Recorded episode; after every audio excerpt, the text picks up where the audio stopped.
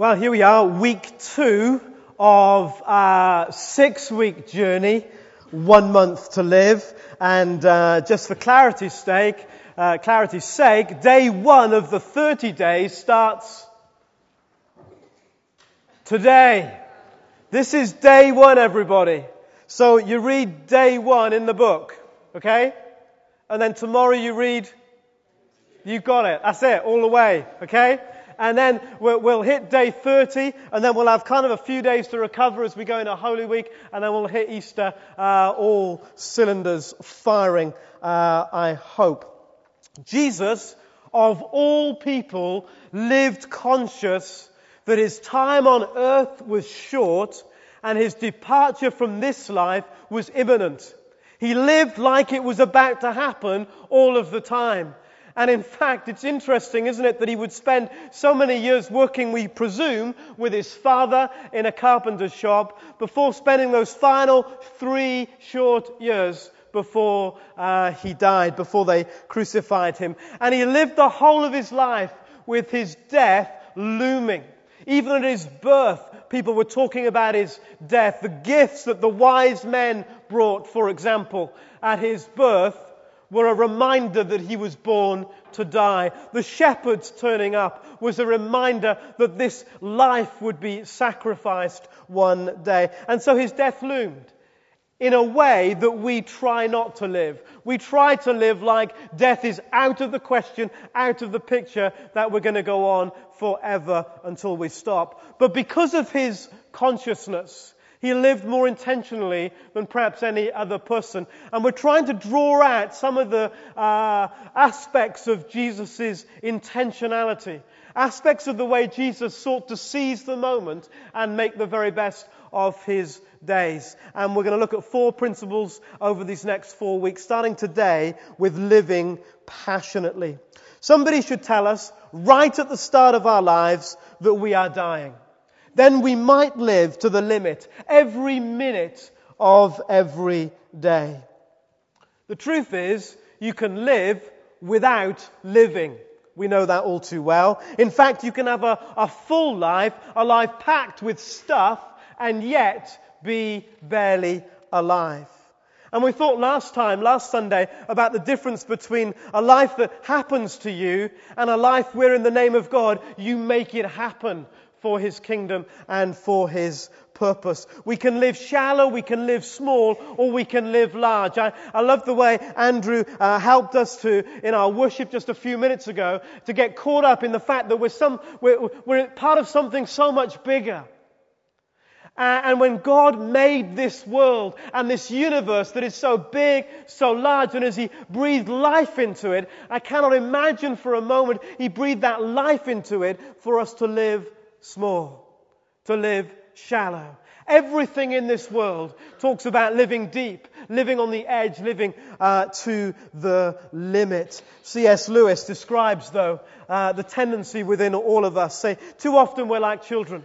Children who settle for playing in mud puddles when the beauty and the immensity of the ocean is just a few feet away. You can be living but barely alive. And that's why Jesus said, the reason I've come is that instead of living barely alive, you might live full of life. This is the verse that we'll uh, learn together with the children. We'll use it later on in our service. The thief comes to steal, to kill and destroy, but I've come that you might have life and have it to the full. But you have to fight for it. You have to fight for it. That's my experience. It's your experience. In fact, that's what Jesus says here. You will have to fight for it because there is a thief that comes to steal it from you, to rob you of it, to destroy it before your very eyes. True life can so easily be snatched from each one of us. And in this world we live in, it strikes me the thief doesn't have to do very much. We're pretty good ourselves at snatching that very life from us. If we want this life, we'll have to fight for it. It's that fight that we call passion. Are we going to live passionately? Are we going to grab hold of it? This life that God has given us with all that we are. In fact, nothing much happens, does it, without a passion, the driving force behind all great art, all great music, literature, drama, architecture, all great achievements. Passion is what makes things happen. Passion propels athletes to break world records, pushes scientists to discover new cures for diseases. Passion is what gives us life. The kind of life we were made for. Passion is a God given thing. He's a passionate God and He invites us to be passionate with Him. Love the Lord your God with all your heart, with all your soul, with all your mind, and with all your strength. I love the way the message uh, translation uh, interprets this verse. Love the Lord your God with all your passion, all your prayer, and intelligence and energy. And that's what it means. When it says love the Lord your God with all your heart, it does not mean love the Lord your God with all your pump. In fact, in Jesus' day, uh, they, they, they, would seek the, the root of your will and your emotions, not in your heart, but in your bowels. So it would say sometimes of Jesus, when it talks about him being moved with compassion, literally, he was moved within his bowels. Jewish boy meets Jewish girl. I love you with all of my bowels. It's got a certain ring to it, hasn't it? Hey? All of my bowels. That should get things moving. Sorry, an unfortunate mix of metaphors. With all your heart, with all your passion. You might say, well, I'm not a very passionate person. Uh huh. I don't believe it. It may be that our passion has become suppressed or lost under a rubble of pain and disappointment. It may be that we express our passion in different ways and we might focus our passion on different things. But we're all made with the capacity to live with passion. Made in the image of a passionate God. Jesus said, didn't say, I've come that you might have life and have it to the full, but not you, because you're not very passionate. life to the full. But you've got to fight for it. That's why Paul said, he said, never be lacking in zeal, but keep your passion. Keep your spiritual fervor serving the Lord. You've got to fuel it. You've got to stoke it. You've got to keep your passion alive. No one else can keep your passion alive other than you. I understand what we say sometimes when we say, I come to church on Sunday and it helps me, bring me back, it makes me alive. I understand that and there's a rightness about that. But there is a sense in which nobody else other than you can keep your passion alive. And if you want to live big, if you want to live in the light of this God who's made this glorious world so that the stones will cry out if we don't, if you want to live large, then we've got to be people that keep our passion alive. Because you can lose it.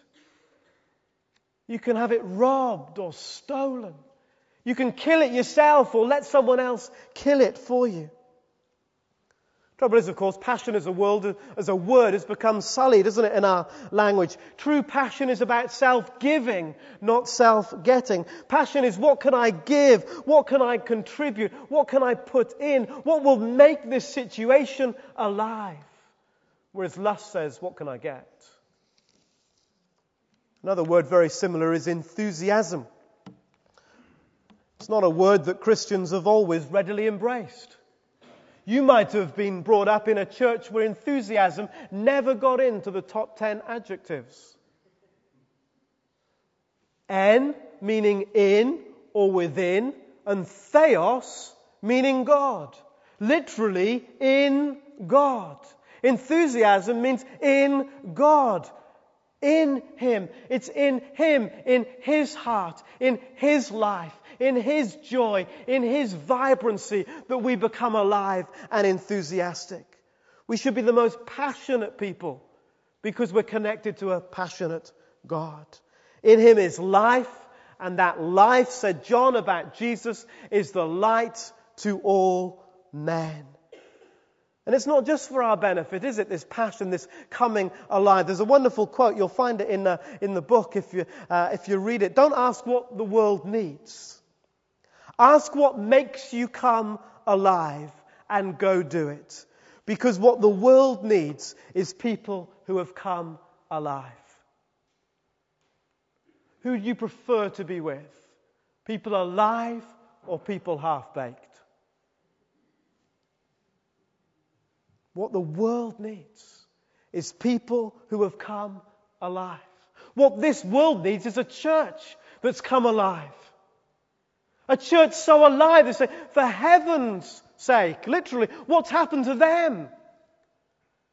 Because there's so much life that it can't be contained within the people there. The rush that I talked about last week is the cleverest, most obvious strategy of the thief to rob us of this passion, don't you think? The thief uses rush to squeeze the passion out of us. If I was to say to you, hands up all those who haven't got enough time each day to complete all you're trying to do, you'd put your hands up.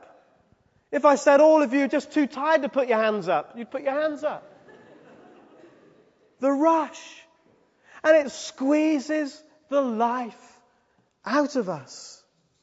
Someone has described it as life without margins.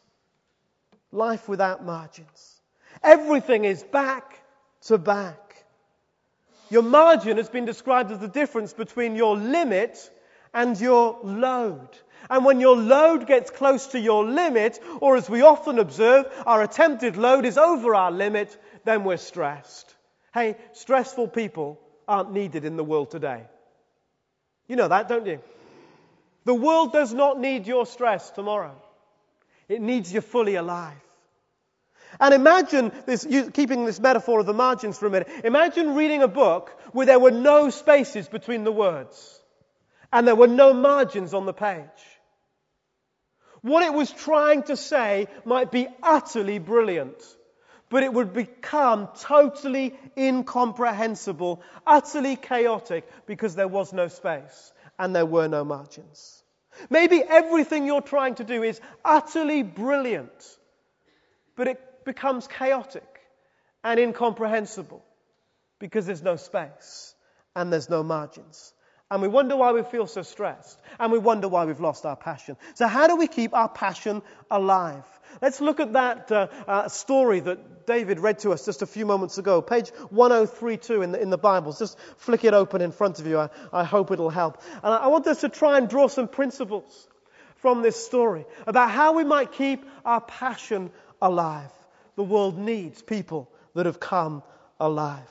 Go to the end of the story on page 1033, uh, verse 26. Uh, just to start us off, it's always good to, to get to the end of the story, helps us to relax. And we know that there's a good end.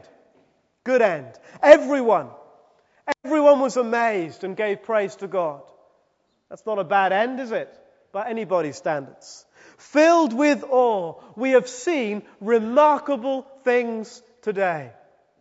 Now think about it with me for a moment. What's the thread that goes through this story that culminates in Luke 5:26? Jesus highlights it just a few verses earlier in verse 20. When Jesus saw their faith. This was a group of people with their friend who were utterly intentional against the odds about what they were going to do that day. They were focused. They were determined. They had faith as Jesus put it. They refused to give up because of the crowd. They refused to give up because of the roof. They refused to give up even when Jesus started saying things they weren't interested in, and we'll come back to that a little later. So think about the story. They approach the house and it's crowded full of people. That would have been enough to put many of us off. Have you ever thought, I've got to go forward for prayer at the end of the meeting? And then you see a few more people go forward. Oh, they're too busy. No? Just me. And it puts us off. So there's this massive crowd. Everyone in this crowd wanting to meet with Jesus, wanting to hang on his every word. And they can see this crowd and maybe hear it in the distance. No point, chaps. They're absolutely exhausted in the heat of the day carrying their friend. It's hard to carry someone over a distance. There's no point, chaps, going any further because they can see the crowd. But no, these guys are focused on what they are doing that particular day. And if we want to keep our passion, we have to get to Christ. And to do that, we have to do what they did. We have to do something drastic. We have to do something drastic. If you want to live passionately, then my suggestion is you'll have to do something drastic. I don't know whether it's really possible, in fact, I know it's not, really possible just to tweak a few things in our lives and live passionately. And that's the temptation. If I tweak half an hour here, if I leave half an hour earlier, if I get up a bit earlier, if I go to bed a bit later, fit a few more things in, then maybe I can live this passionate life. No. They had to do something drastic, like a hole in the roof. And I want to suggest that maybe if we're going to capture something of the essence of Jesus, we similarly will need to do something drastic. Maybe ask a drastic question. It's a good in. What would I do if I knew that I had one month to live? It's a drastic question. It's a drastic question that may help me to do a few drastic things. It's unlikely if I knew that I had one month to live that I'd tinker around the edges of my life. I know I'll get up 15 minutes earlier. I will try and have my Horlicks before news at 10.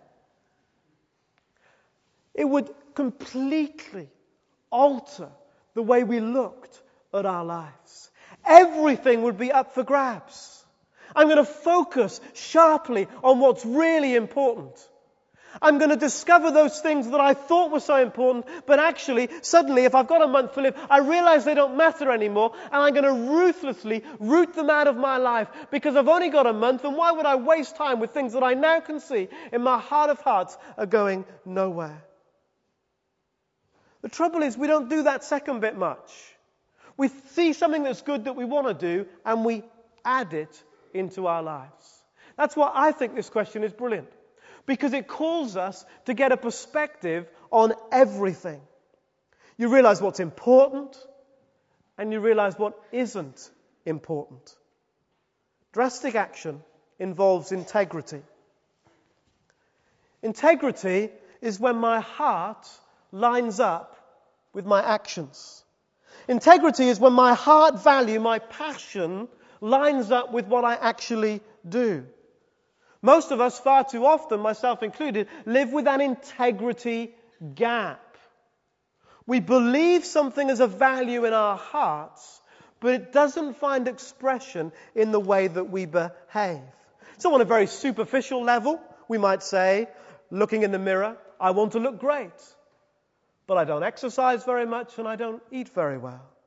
On a much deeper level, we might say, I want people to come to know Christ. But we never actually tell anyone about him. Or we might say, my family really matters to me, but at those major family moments, I just wasn't there. God has first place in my life, but I can't remember the last time I really listened to him. And so we live with this integrity gap. We believe something in our hearts that isn't demonstrated much by our actions. A discrepancy between belief and behavior. Nothing drains passion quicker than an integrity gap. We're all out of sync. We're all all over the place. We begin to feel a bit of a fraud. Nothing lines up anymore. These guys in the story believed that they had to get their friend to Jesus. And they acted on that belief whatever the obstacles that came in their way. They didn't stop until they'd lowered him down there in front of Jesus in the middle of the crowd. Doing something drastic also involves intentionality. And this takes us back to this thing of not just adding. Not just adding. To be intentional, we need to see what's important and we need to see what isn't and act upon it. If you're going to make room in your life for what's important and allow passion for that to fill your days, then you're going to have to let go of some stuff that isn't as important. I think that's the hardest bit. My experience is that most of the time you hear someone talk about something, you read a book and think, that's a good thing, I'll do that, and you add it. You ever tried doing that? You add it. You never think about what you might take away, you just add it. And the reason our diaries are so ridiculous is because we're good at adding and we haven't matured enough in mathematics to learn take away. So we just add. So someone says a really good thing, like spend more time with your friends so you can tell them about Jesus. I'll add that in. And it's really good to read your Bible. I'll add that in. And Andrew says, why don't you start memorizing it? I'll add that in. And you come to church on Sunday, like this. Totally overwhelmed. Because you add and you add. And nobody seems to say, hey, take something away, give yourself a break.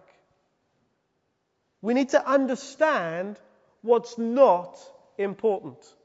It might be right in a broader sense, it might seem good, it's not a bad thing to do.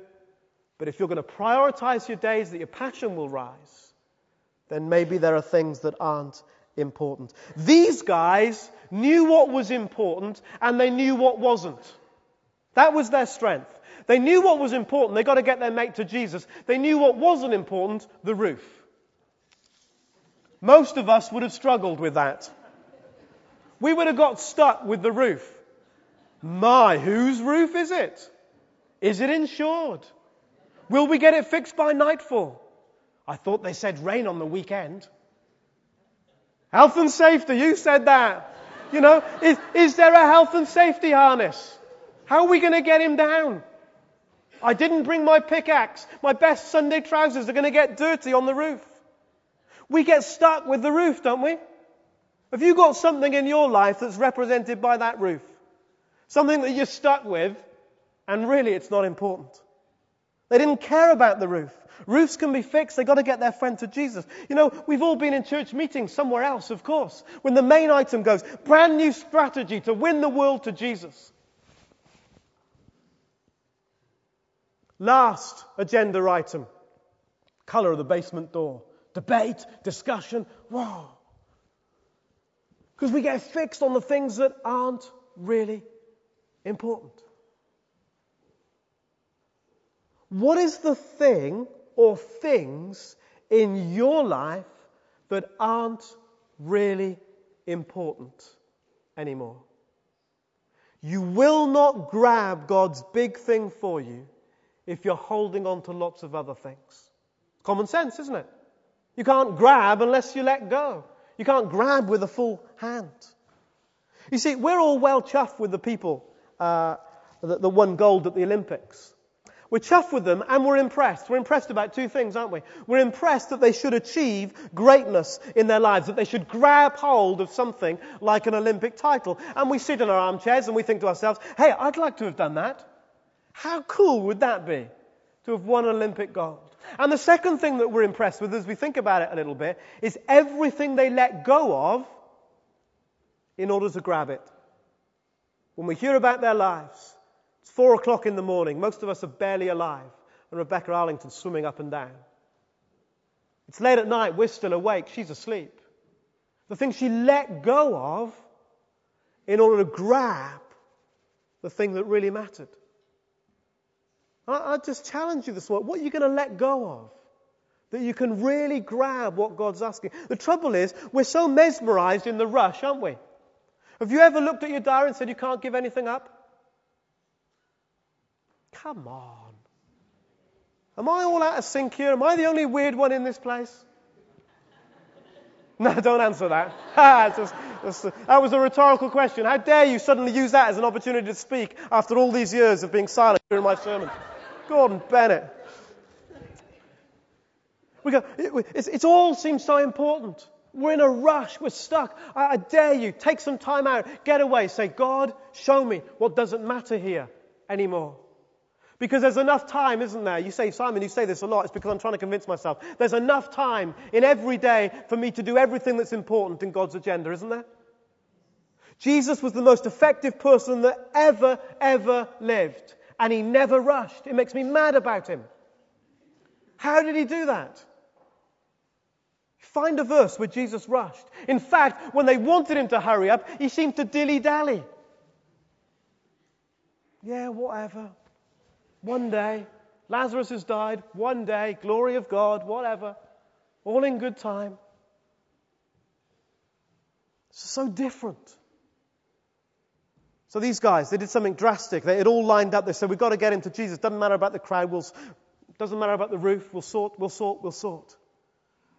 And then, you've got to expect the unexpected. They hadn't expected the crowd. They hadn't prepared themselves to dig a hole, and then they get lowered. They lower their friend in front of Jesus, and they hadn't expected what Jesus would say next. Jesus said, Friend, your sins are forgiven. Can you imagine the blokes thinking, Oh, for goodness sake, we did not go through all that for this guy to have his sins forgiven. We want him to walk. Can you imagine the disappointment in these guys? Absolutely exhausted, dripping with sweat. They've eventually got the, the, their friend to Jesus who's been paralyzed all his life, and Jesus starts doing spiritual stuff about sins and everything. If they were mad, they managed to keep their mouth shut for a moment, which is just as well. They were learning to receive the unexpected. God's ways are not our ways. If we live on God's agenda, there will be surprises. There will be unexpected things. The trouble is, we want to live passionately, but we also want to be control freaks. Now, whatever you say, I know some of you are control freaks. You're not going to tell me otherwise. We want our lives all in neat compartments, all nicely contained. We know where it is and when. We know what's happening and how and who, and it's all safe. And when it's all like that, all our ducks are lined up, we feel safe and secure. We're as dull as dishwater, but we feel safe and secure. All lined up. It's not like that in the passionate life that God has called us to. We help ourselves feel safe and secure by planning everything and under control. But if we're to live life God's way, we need to learn that we're not in control, but God is. And it's safer in this life to be out of control with God than to think you're in control with yourself. It's safer to be out of control with God than to think you're in control with yourself. We've lost our passion because we control it all. Because we expect the predictable, and then we live small and we live closed. And God is anything but predictable. We need to embrace the unpredictability of heaven. On every page in the Bible, it did not go as they expected, did it?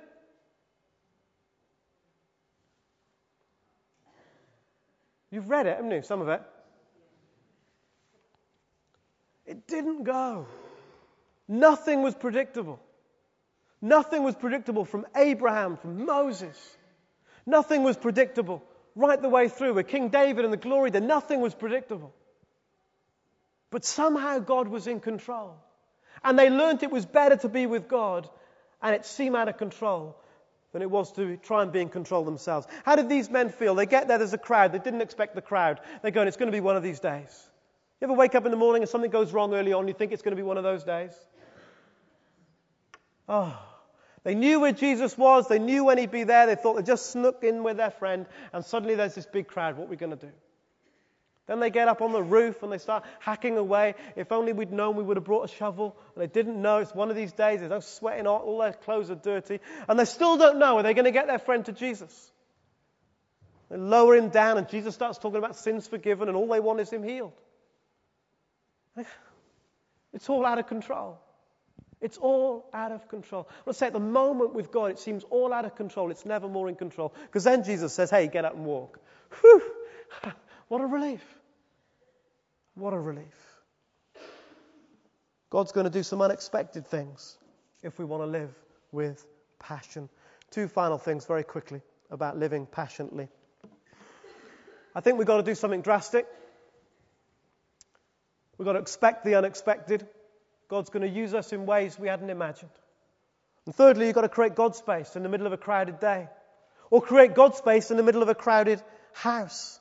If we want to live passionately, we have to create that space. And it took a lot of effort for those men, and it takes a lot of effort for us to create God space in a crowded day. How much effort will we make? You've got to fight for it. Turn, turn with me in the Bibles to page 1003. 1003.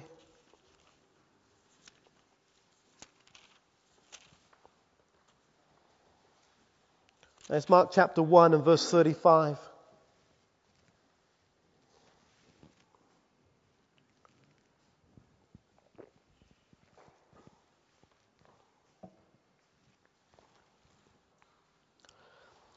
Mark 1:35 page 1003 very early in the morning while it was still dark, Jesus got up, left the house, and went off to a solitary place where he prayed. Simon and his companions went to look for him, and when they found him, they exclaimed, Everyone is looking for you. Everyone is looking for you. Okay, so you've got Jesus in mode, creating God's space in a pressured life. He's gone away. He's moved out of the places of, uh, that are grabbing his attention. And then there's the disciples who are in mode more familiar with ourselves. They go, Hey, Jesus, everyone's looking for you. Jesus, you're disappointing people because you're not with them. Jesus, hurry up from the place of prayer and get back to healing and touching people because that's what they want you to do. That's what the disciples are saying, isn't it? Get back. Get back to the job, Jesus. And notice what Jesus says in the very next verse. Jesus replied, Hey, let's go somewhere else. What? These disciples have just left a whole bunch of people that are making demands on Jesus. They go to Jesus and say, You've got to come back because everyone's wanting you. And Jesus' reply is, Well, well let's move on now. Let's go somewhere else. Jesus is saying, I'm not living my life under the expectations of other people. Some of us do not stand a chance of living passionate lives because we are crushed under the expectations of other people. The things other people place on us. You should do this, you should do that, you should be there, you should be there. And it's crushing. And for some of us, the hardest thing will be to step out of the crushing expectation of others and say, okay, I'm going to create space for God. And I'm going to find out what's important on His agenda. And I'm going to let go of things that might seem good and right, but they're just not good and right for me because I need to live with space. I need to live with margins. I need to come alive. The only antidote I know, the only key to freedom from the expectation of others that so powerfully dominate our lives sometimes is to create God's space in the midst of a crowded day. There is nothing like being with God that renews or totally redeems our perspective.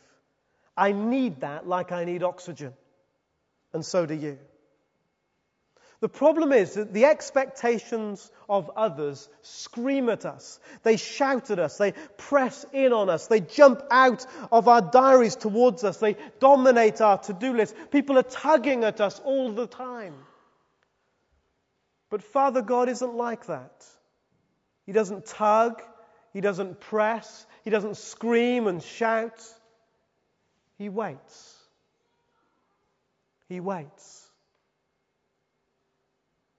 And one of the saddest things, surely, is to get to the end of our lives and have been responding to the tug and the pull and the pressure that everybody else is, is making on us. And only then realize there's a Father in heaven who waits for us to make space in our crowded day to be with Him. And if we ignore him all our lives, we get to the end, he'll still be waiting.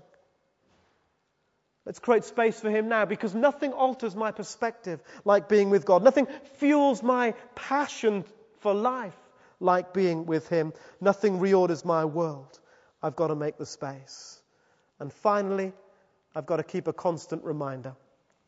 I've got to constant, keep a constant reminder. I tell you, get up, said Jesus, take your mat and go home. Why does he have to take his mat home? Why can't he leave his mat there because he can walk? Why can't he drop it off in the bin outside? Why take it home? Maybe because that man, like you and me, needs reminders every day about the goodness of God. Every day he would see that mat and he would smile and celebrate God's goodness in his life. I want to invite you to look around your home and ask yourself, what are the reminders in my home of God's goodness to me? What are the visual aids to what's important in my life? What are the prompts day after day to make sure I live this passionate life and don't get sidetracked with a whole load of stuff that just doesn't really matter? If you haven't got any, then maybe think through this one month. What are the things I need in my home as reminders of what really matters? At home in our kitchen are loads of pictures of family why? Because we can't remember what they look like? No. But they're pictures of times that we've spent together. So that in the midst of the hurly-burly, they're staring back at us. They're mirroring to us day after day. That matters in the midst of all this. So I'll make that a priority today.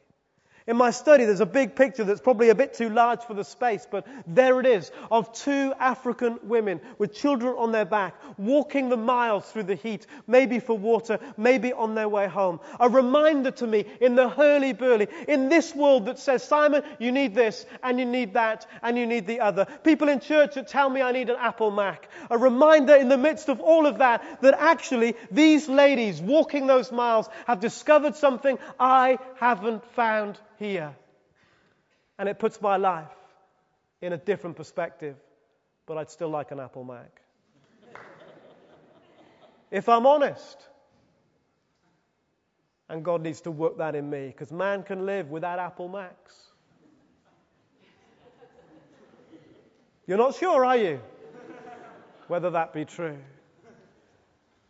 Do you see things that, that, that, just say, hey, hey, hey let, let's not get stupid here. Let's keep the main things the main thing. Surround your life with the main things. Don't lose them.